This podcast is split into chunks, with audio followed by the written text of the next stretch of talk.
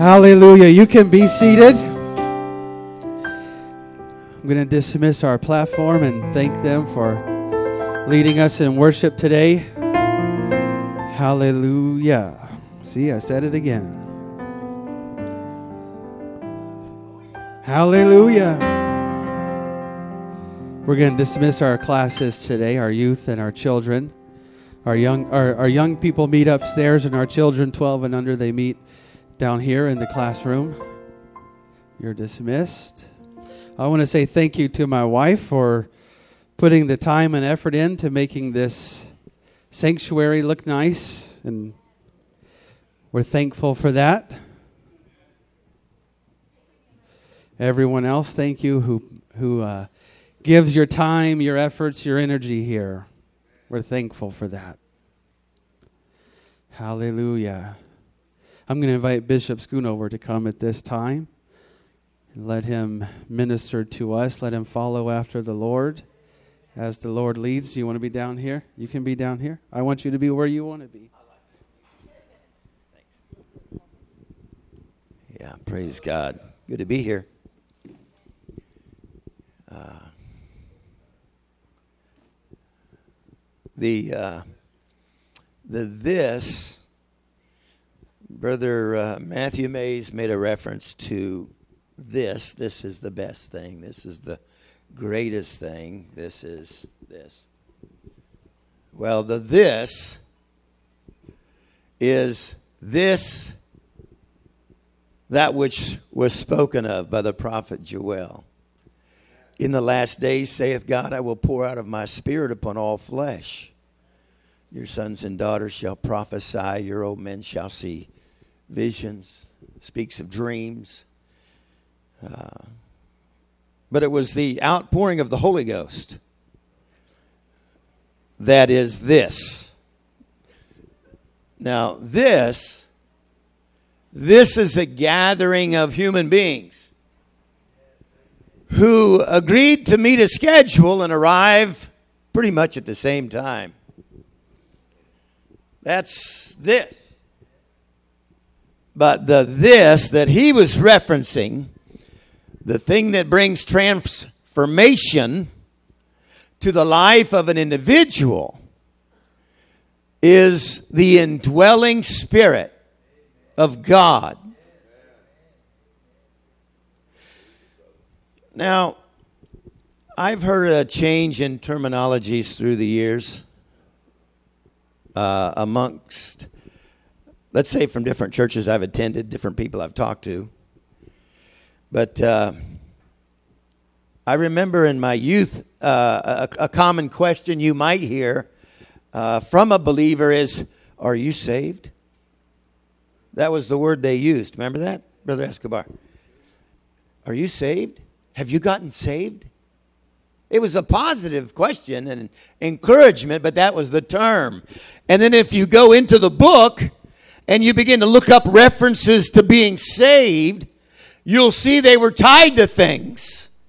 He that is baptized shall be saved.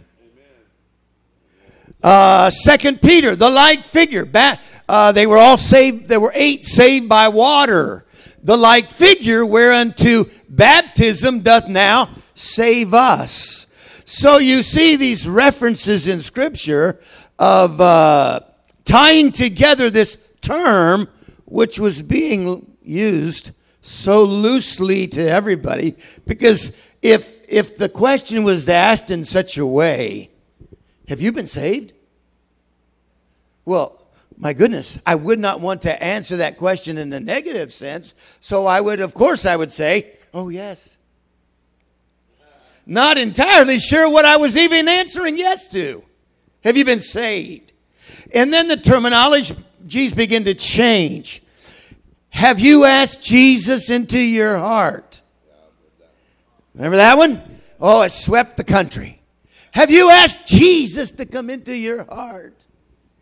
And so it's like, well, well, I, I, am not sure. Well, well, you can do it right now, and and so you you watch through the generations and the ages these terminologies uh, changing. Um, Have you trusted Christ? It, you notice how it's almost getting like shorter and shorter and shorter? Have you trusted Christ? Now it's come to the place of have you gave no, have you made a decision? About what? Have you made a decision for Christ? Now, if you go to the book and start searching, you will struggle to find, maybe in a sort of an instance of a conversation, where these terms have been derived from. But you don't hear a lot of people across the world saying, Have you received the Holy Ghost since you believed? Because the assumption is that when they got saved, when they trusted Christ, when they asked Jesus into their heart, that meant they received the gift of the Holy Ghost. But that's the this, which was spoken of by the prophet Joel, prophesying, and then Peter repeating on the day of Pentecost saying, This is that which was spoken of by the prophet Joel. In the last days, so it saith God, he will pour out of his spirit upon all flesh. So you see, there's, there's some confusion.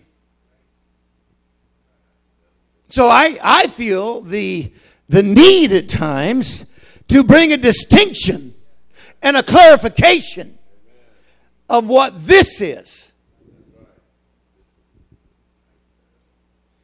A couple of weeks ago, maybe it was a month ago, I don't know, I'm losing track of time. We talked about the demoniac of Gadara. Anybody remember that? What was that, weeks or a month? About a month and a half ago. The demoniac of Gadara. He was crazy. He was acting crazy. He couldn't keep his clothes on, the Bible said. He ran naked through the tombs. He cut himself. And so he was doing these things because, of course, it was already stated clearly he was a demoniac. There was demonic influence operating in his life. Everybody was afraid of him. They tried to bind him with chains. They couldn't. He had supernatural strength. It was not his own, it was demonic strength. And then it, it's not clear in the beginning, but we see by reading through the end of the story, he was suicidal. And when Jesus came, this is the statement I made a few weeks ago. The will of a man is stronger than a thousand devils. Because when Jesus came and landed on the shore, the demoniac wanted to get to Jesus, and a thousand devils couldn't stop him. Oh, that yeah, there was a lot of influence operating in his life, and he couldn't explain or understand why he was having all of these feelings that he thought were his own. But it was spiritual influence operating in his life. Now, Jesus delivered him of it. What's interesting was the demons were freaking out. Uh, if you come, you know, to cast us out of this country, read it. And they appealed and said, Cast us into that herd of swine. They knew they were coming out. They knew their day had come to an end. And so they appealed to Jesus. Cast us into the herd of swine. And so he said, Go. He didn't pray all night with them. He didn't lay Bibles on their head. He didn't baptize them and then, you know, he didn't do any of those things. He said, Go. The spirits went into the herd of swine. Now, swine do not have a will like the will of a man and they could not help and resist the spiritual influence. And the Bible says they immediately ran off of a cliff into the water and drowned. They committed suicide because that was the strongest influence influencing them. Obviously, they couldn't cut. So, those influences are gone. They've been taken care of. The Bible says that when G, when G, uh, the next morning, they found the man fully clothed. What's that mean? Did he slip on a pair of shorts? You know, was he wearing a wife beater? He was fully clothed and in his right mind. This is how we know he was acting like a lunatic.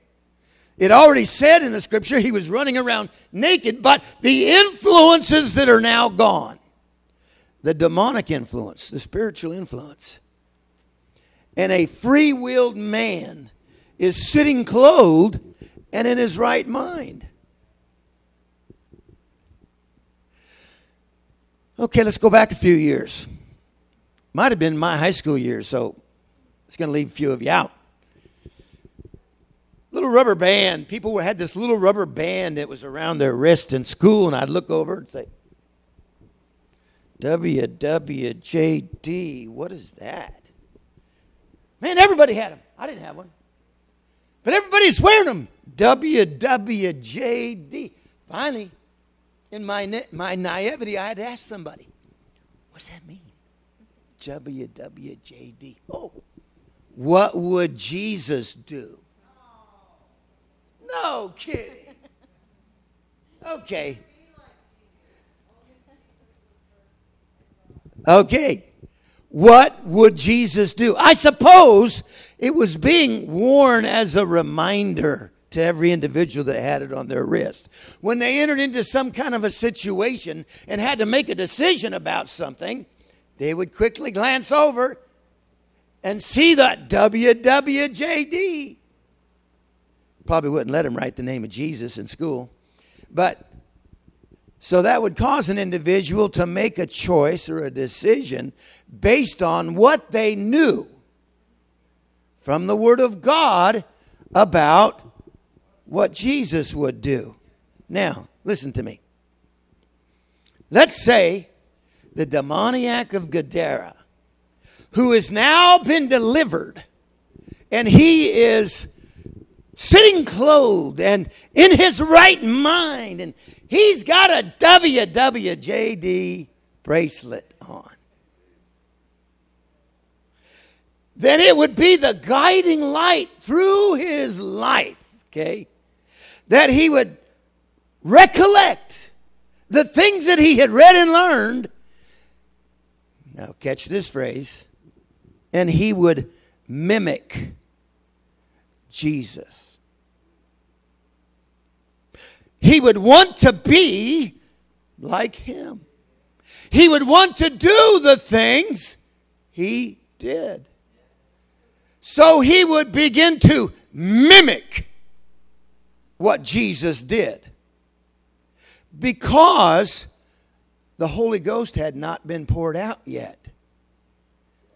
Therefore, in his new experience, got that evil influences out of his life, and now he's going by his bracelet. He didn't have anything else.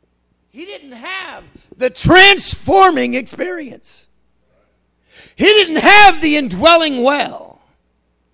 He didn't have the fountain of life. Because that comes through the experience of receiving the baptism of the Holy Ghost. This is that which was spoken by the prophet Joel in the last days, saith God. I will pour out of my spirit. It is for everyone, but everyone doesn't receive the baptism of the Holy Ghost, or they have not yet received the baptism of the Holy Ghost. Can I tell you why a lot of people have not received the baptism of the Holy Ghost? It's because they're trying to mimic Jesus. Through their lifestyle, they're trying to just recreate or pattern their life, mimic the life of the man, Christ Jesus, through the words that they can read, not understanding that an indwelling spirit will manifest the life of Christ. The, his indwelling spirit, now not a dwelling. See, this man had indwelling spirits the demoniac of Gadara. He had indwelling spirits, and the spirits that were operating in his life, you can't see a spirit, by the way. You only see the results. And so the things that this man was doing, the craziness, the nakedness, the cutting, the things that he was acting out, the, the supernatural strength, breaking the chains. He wasn't Superman he was a demoniac.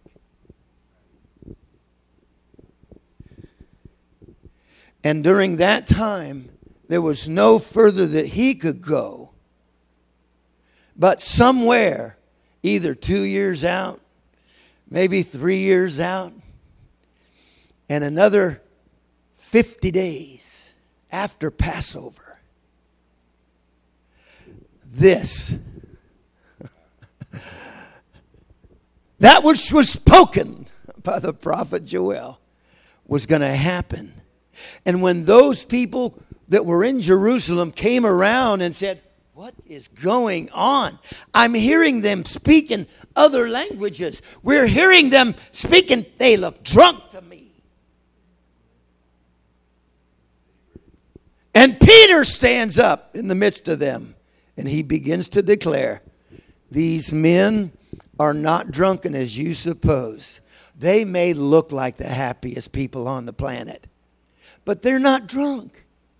This is that which was spoken of by the prophet Joel. These people had received the promise of the Holy Ghost. Now, in Acts chapter 1, we can read that the promise goes out to all of us. As many as the Lord our God shall call, and no man cometh to the Lord except the Spirit draws him. So it doesn't come down to you making a decision or a choice or asking Jesus to come into your heart. You repent according to the word. That means I'm going to stop living the life I wanted to live and I'm going to turn towards Jesus. I'm turning to God. I'm turning to God. Tell me what I need to do. I'm turning to God. And some 3,000 individuals that day, after hearing Peter declare what it was that was happening, said, Men and brethren, what do we do? They were hungry for God. They realized they had missed something. Oh, they looked good. I mean, they looked religious. I mean, they were at every meeting. Many of them Pharisees, many of them Jews. For generations, serving the Lord the way they knew how for that dispensation. But now, this was a new thing. This was the, the fulfillment of promises throughout the Old Testament. And now it had happened to 120 or so, and then to 3,000, and by the end of the week it was some 5,000 more.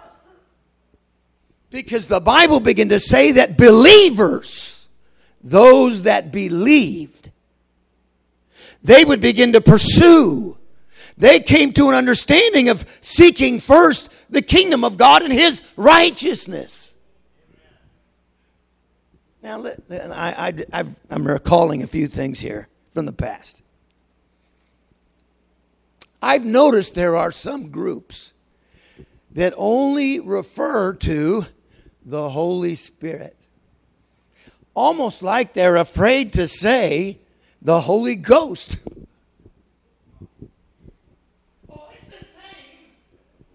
But listen to him say it. Almost like it's an abstract something somewhere. The Holy Spirit. And you get in their company and use the word Holy Ghost, and they. Why, why is that? I don't know. He said, You shall be baptized with the Holy Ghost and fire. It was the promise to receive the baptism of the Holy Ghost, Jesus' teaching of new birth. So, anyway.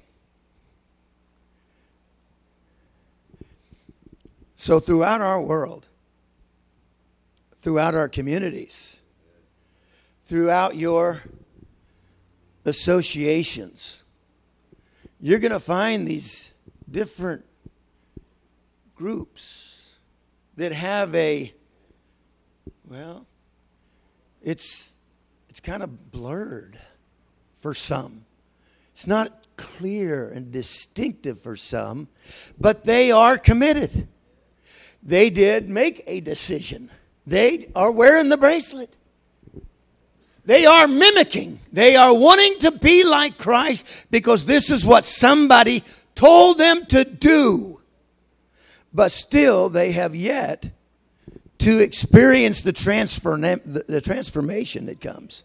They have yet to experience the indwelling spirit, the baptism of the Holy Ghost, which the book of Acts is full of time after time. Acts 2, Acts 8, Acts 10, Acts 19, Acts 22. Read it for yourself. Now, I went to the dentist a couple of months ago, and they started a process.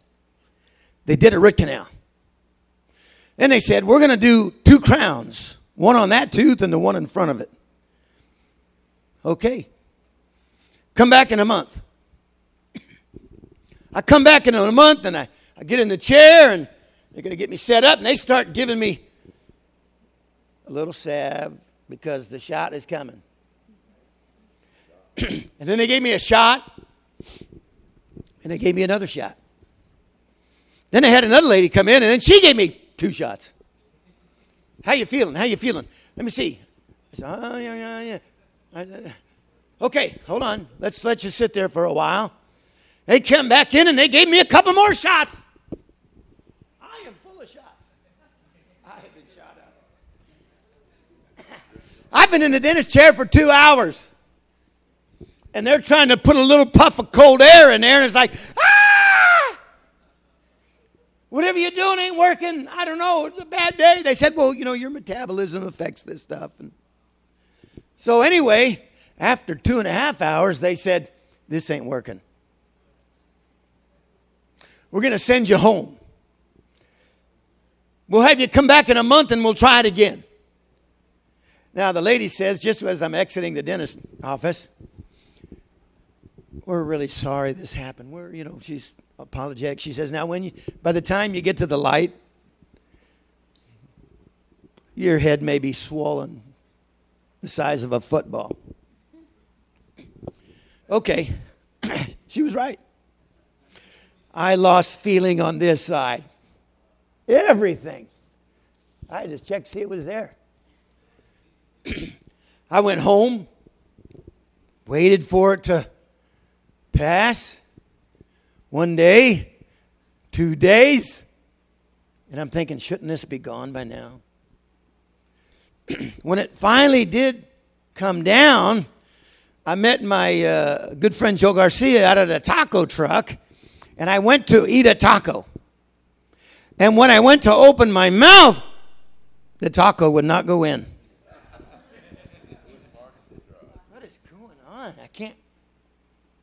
Does my face look weird or something? I said, I can't get the taco in my mouth. I can't open my jaw. What has happened to me? and so I waited a week, waited two weeks. On the third week, I called the dentist back. Man, I don't know what's going on here, but I, something's happened to my jaw. You are shooting on nerves down here, but I got stuff happening up here. Oh, man take a hot shower, put a hot compress on it, and we'll send you to for some muscle relaxers or some kind of a, something, anti-inflammatories. So I did. I did all those things, and it was still that way. But time passed, month went back for my next appointment. We're going to try it again. Now I'm a little apprehensive this time. I'm not wanting to repeat that whole thing again. And so they're telling me how they're gonna they're gonna approach this situation and they're gonna handle it and we're gonna he's gonna get she's gonna give you a shot and I got this specialist she's gonna take care of you and then I'm gonna do it myself and they're taking me through and I'm listening real close.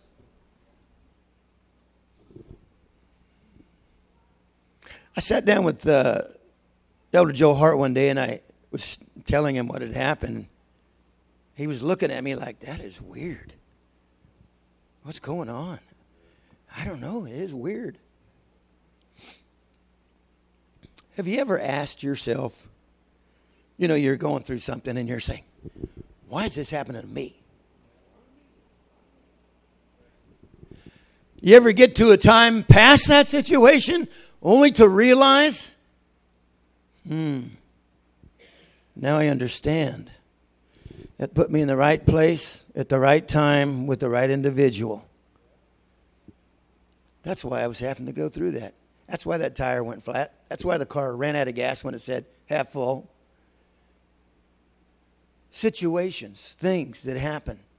And we find ourselves in them. I'm talking about believers. I'm talking about a child of God because you don't own yourself. We are not our own. We've been bought with a price the precious blood of Jesus Christ. And so we pray, God, order my steps, lead my path. Amen. But sometimes we become the very one that's resisting his hand. So here I am. Oh, thank you.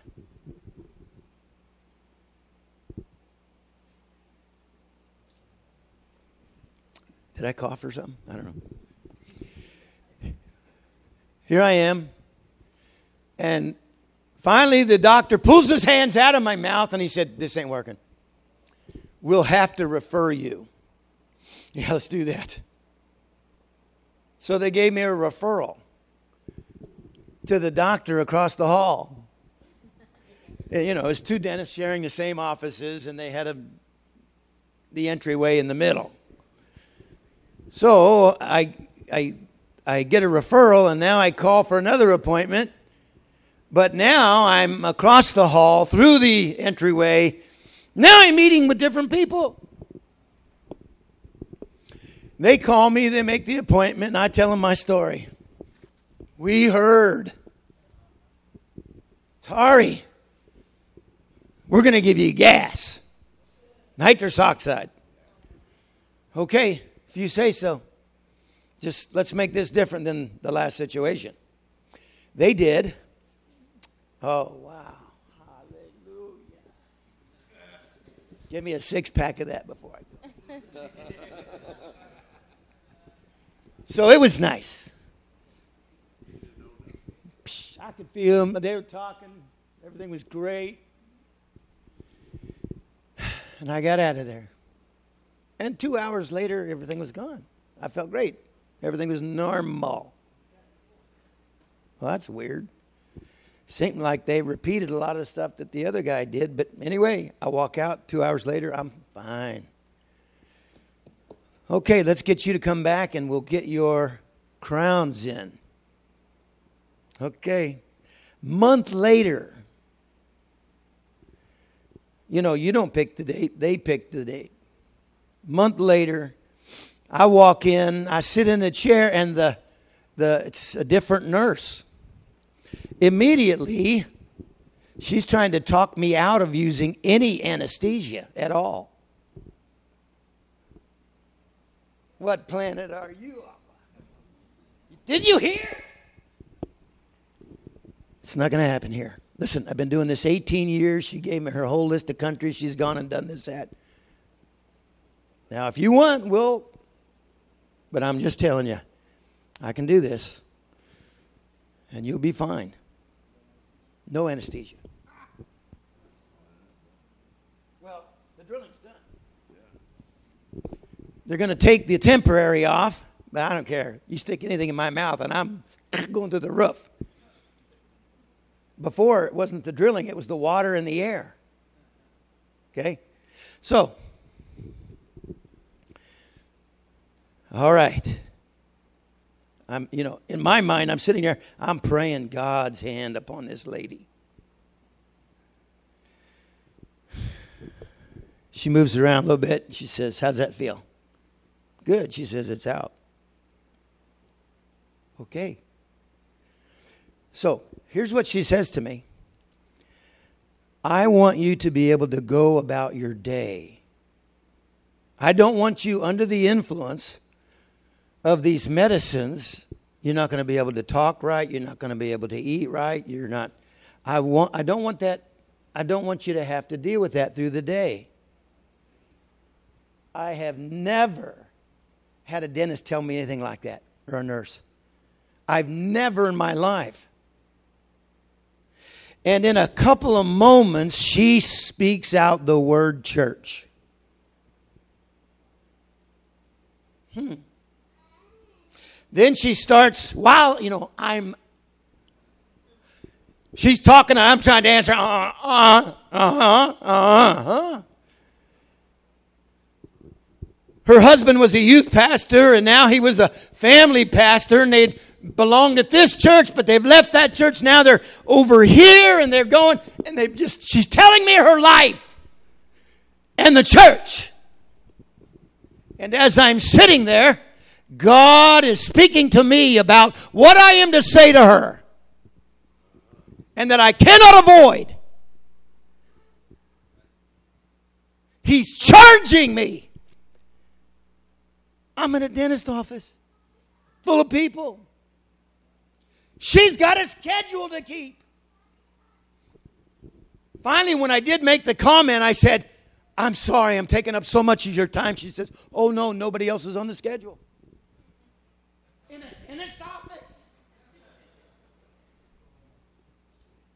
And I'm thinking, God has arranged for this moment. We got everything done. She says, You're all done. Just step up to the sink here and rinse out your mouth with a cup of water. She's standing there. I'm rinsing. I poured out.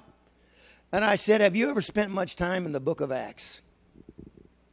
Yes, I have, as a matter of fact. I took an Acts class. I said, Do you remember the time when Paul asked, came across believers, and he said, Have you received the Holy Ghost since you believed? Yeah. I said, Do you realize there are, there are many church groups around now that they don't ask that question because they are not pursuing God to the place of receiving the baptism of the Holy Ghost? Or they think that when they trusted Christ, God filled them with the Holy Ghost. But that question tells us this is two different experiences. Have you received the Holy Ghost since you believe? She says, I can't believe this. I, I was talking to my daughter in law about this last night. Why did you ask me that question? I said, Because as I sat there in the chair and your hands were in my mouth, God was speaking to me about asking you these questions.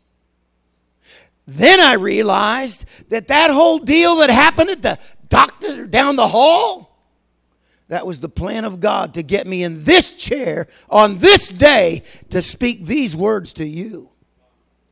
I can't tell you the boldness and the confidence that was there. I cared less who was in the office. And I wasn't going to stop until God gave me the whoa.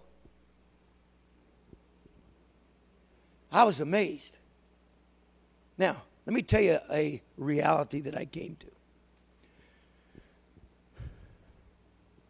Many times in Scripture, in the book of Acts, you have encounters. Okay? I'll give you a couple. Cornelius, he's at his house, he's fasting, he's praying, he's waiting on the Lord. The Lord sends an angel. The angel says, Hey, there's a guy by the name of Peter. He's, you know, send men to Joppa for a man by the name of Simon Peter, and he'll tell you what you need to do. So he sends a men to another man who's already on the path. He's, he's headed in a direction, but he's going to tell you what you need to do. He told Saul of Tarsus, Go on into Damascus and abide at a certain house. It will be told there, it will be told to you what you need to do. And so God is oftentimes aligning the paths of people because he's trying to use one in the depth of their revelation to take them on a little further. Philip leaves Samaria. Go out into the desert. What? What are you talking about? He goes into the desert and the Spirit of God says, Go join yourself to that guy in the chariot going across the, across the middle of the desert. It would be like driving halfway from here to Ellensburg and looking out over that vast nothing and seeing a chariot. And the Spirit of God would tell you, pull your car over, park it right there at the exit. I want you to walk out there and meet that guy. Philip does. And the guy is in the book of Isaiah. He's been in Jerusalem during the same time that Passover taken place. And now he's heading back home. He's got a place. He's looking in the book. He's hungry. He's searching. His experience is limited. And Philip says, You understand what you're reading? No. Except some men show me. Help me. So here's what I'm saying. You start talking to an individual you don't know, and they say, Oh, we attend the church of, and you go, Oh, they already go to a church.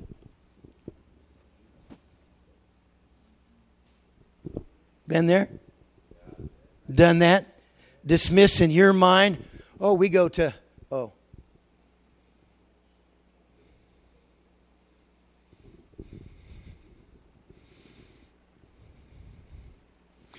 So this lady and her husband are in the ministry.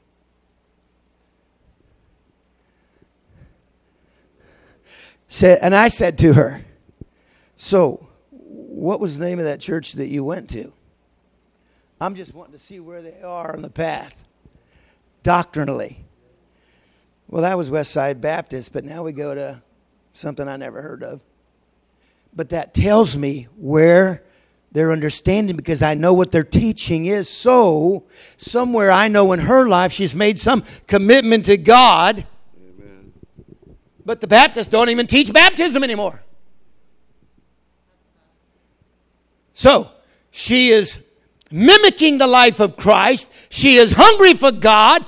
And I know that because God sent me into that office, God intended to reach this individual and to help lead them further along to a place in Him that is this. This is that which was spoken of by the prophet Joel. In the last days, saith God, I will pour out my spirit upon all flesh. It's His purpose for you, it's His intention for you. It is His absolute promise to you. The only thing that can stop, maybe, or delay you is when you give ear to the accuser of the brethren about who you are or about something in your past that you disqualify yourself. You, you need to fall in love with the revelation of the blood. You have to. Yes, the blood of Christ. You need to fall in love and have a confidence from the Word of God about the blood of Christ and how it is applied to your life. Because at that point, with that understanding, it doesn't matter what is spoken by humans or what is spoken by the deceiver.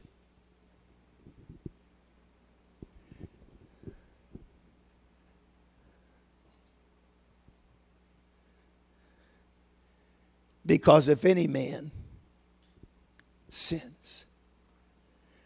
we have an advocate, Christ Jesus the righteous. And when we bring to remembrance the blood, what that means is when the blood's applied, and if I find myself with sin in my life, then I simply make an appeal to my Savior. Why? Because I know the power of the blood. He went there for me, He went there for you. Get a revelation of the blood.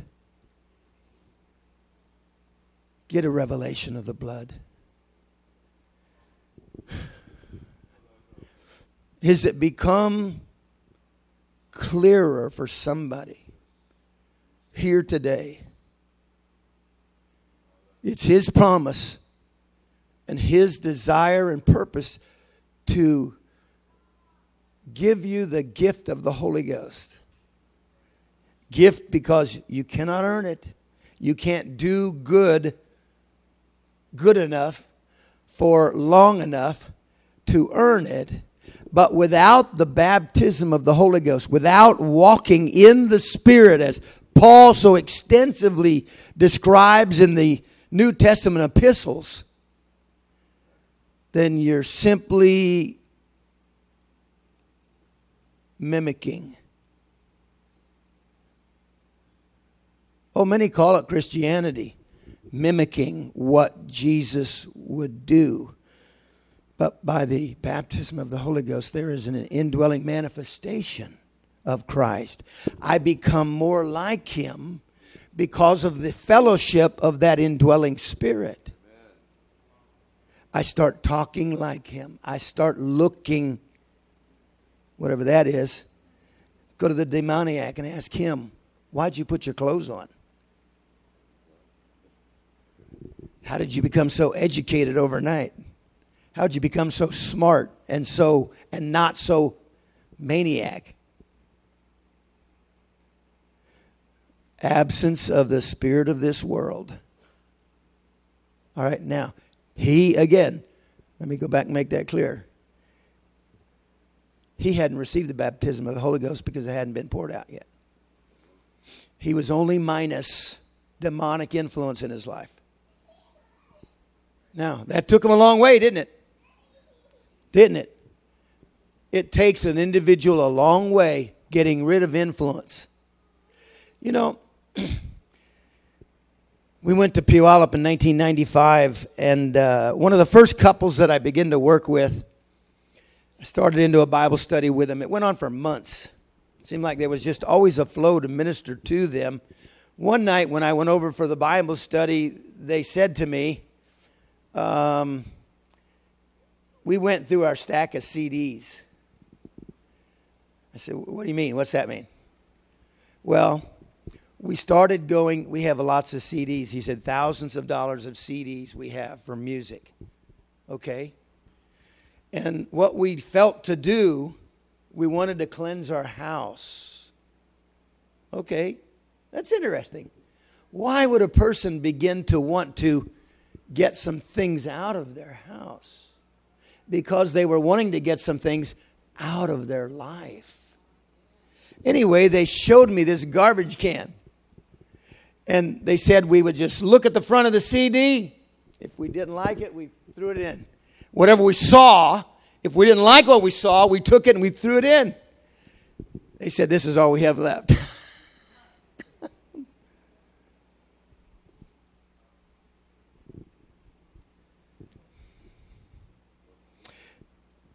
the indwelling presence of God will cause an individual to begin to look at their own life, their own house, where they live, how they live, and they start changing some things and maybe even gaining some things.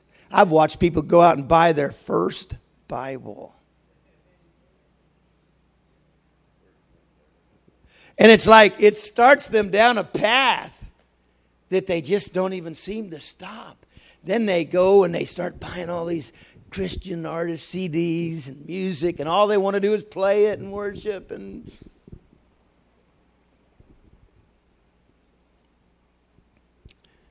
And that's a wonderful thing. A life in Christ is not a life of mimicking Christ. What would Jesus do? Do you know what Mary did? I'm not talking about Magdalene. I'm talking about Mary, the mother of Jesus. She went to an upper room in Jerusalem. If you were to come to Mary, the mother of Jesus, and ask her, What should I do? She would lay hands on you and say, Silver and gold have I none, but such as I have. Receive the baptism of the Holy Ghost.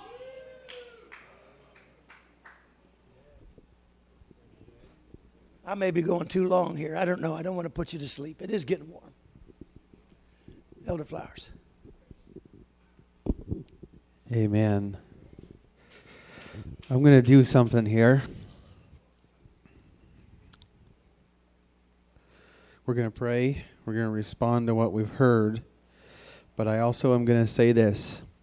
What I would say in place of what would Jesus do? And this is just me asking myself this, and I'm encouraging you to ask yourself Do I have Jesus?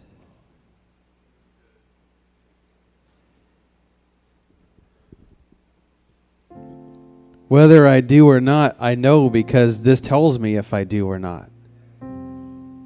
But if your answer is anything but absolutely 100% yes, if it's anything other than that, maybe I, I think I do, I might, I feel like I do, I think, you know, I, somebody told me I did. If it's anything except coming from you, 100% honest yes, I am making myself available to you.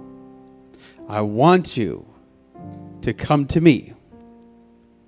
And I want you to tell me, I want to know for sure. I need to know for sure. How do I know for sure? Because every one of us, just like what Bishop Schoonover was saying, we're, we're, we come from different walks, different backgrounds, even different times and different churches, even.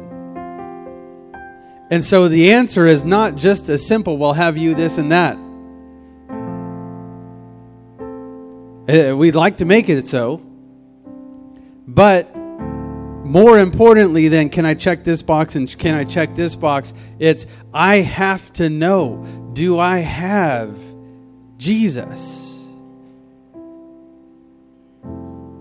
And I'm telling you, I'm making this is what I do. This is what I want to do. I want to be available to you today, tomorrow, this week, next week, whenever it is that we can get into the Word that we can get into our lives and say, now I know for sure. We do that we do this every week, okay? We preach, we stand, we pray, we receive, we confess.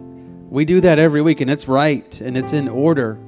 But that does not take the place of knowing that I have Jesus knowing without a doubt.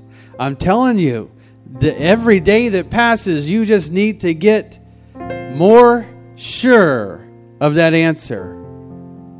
And what, whatever's coming in the future, the Lord knows it, but you're going to need to know without, well, I think I did. I'm hoping that I did.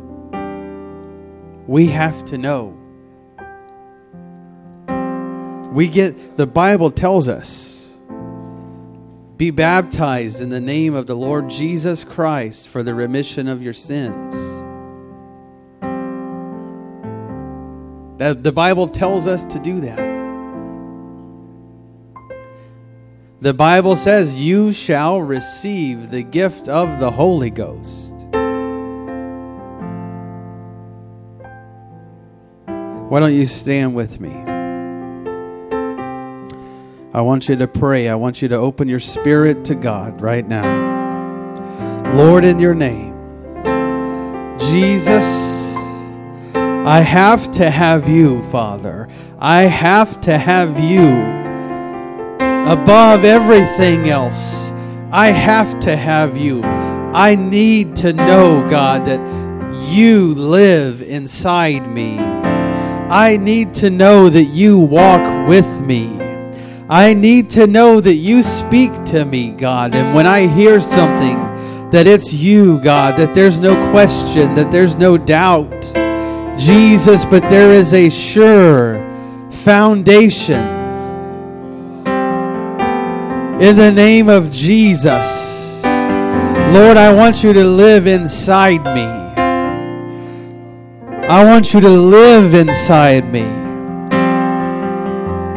Be alive in me, Jesus, leading my steps, leading my time, ordering my day, ordering the words that I say. I need it to be you, Jesus.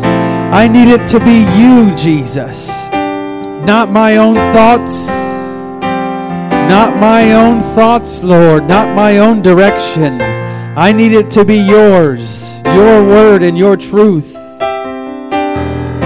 I examine myself right now, God. All the past, Lord, the things I've heard and the things I've confessed and said, and the walk that I have with you, Jesus. I'm examining it right now, God.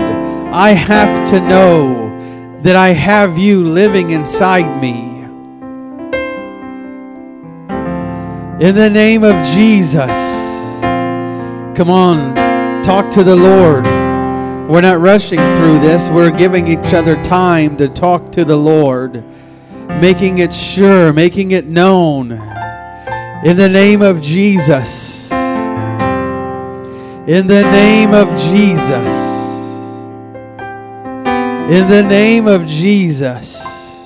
Lord, in your name, I need your spirit. I need your spirit. I need your truth, Father. In the name of Jesus.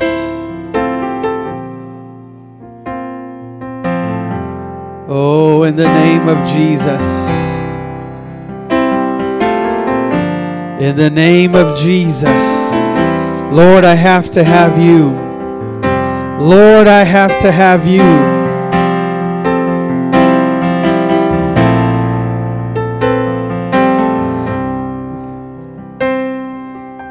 In the name of Jesus.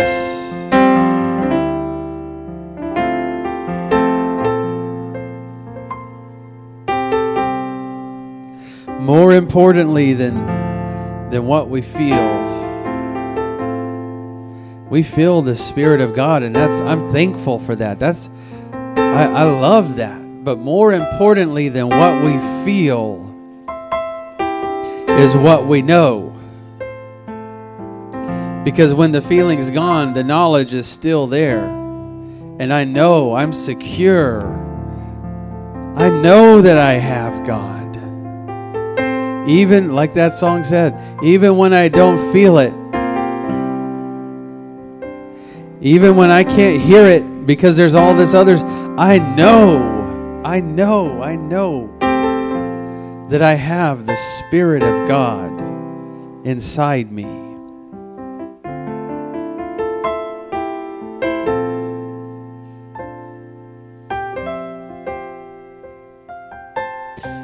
Going to say it again. I'm making myself available to each and every one of you. This is what the body does. This is what the ministry does. We minister to one another and we help one another. Would you just talk to the Lord a little bit longer? In the name of Jesus.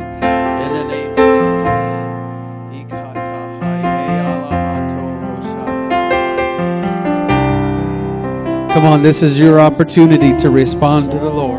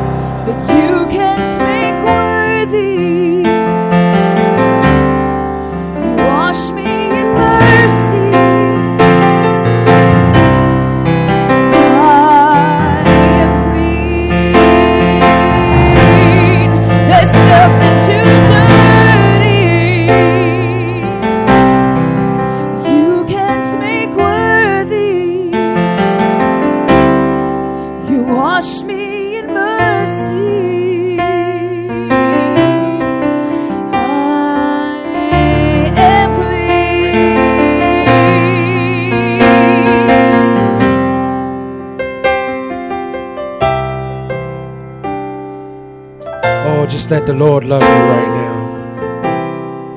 Oh, let Him touch your heart. Let Him love you right now. Oh, Father, we just want to thank you for everything that you've done today. For your words of wisdom, for your love that is wrapped just that you've wrapped us in today. We just thank you. We give you praise and glory. If you didn't walk away today with what you came seeking the Lord for, continue to carry the spirit that we feel right now out with you today. His work does not end because we dismiss this service and we leave this building. His work is with us all the time. He said, I shall never leave you nor forsake you. That means everything you go through from here on out, He will be with you. He will walk with you. He will hold your hand. He will guide you. But it's going to take you letting Him. So, what you feel right now, being in His, in his presence, it's not in this building. He will let you carry that with you as we dismiss today. So let's just close our eyes and let's thank Him for what He's doing right now. Father, we love you. I thank you for guiding my steps. I thank you for this presence that I feel right now. And I thank you that I don't have to let this go. That as we depart from this place, that you would still walk with me, that you would be with me on the drive home, and as we sit down at dinner tonight with our family and our loved ones, that you will still be there with us. Let's just give him a hand clap of praise this, this afternoon. Tell him that you love him. And as we dismiss from this service, shake someone's hand and tell them it was good to be in the house of the Lord with them today. In that mighty name of Jesus.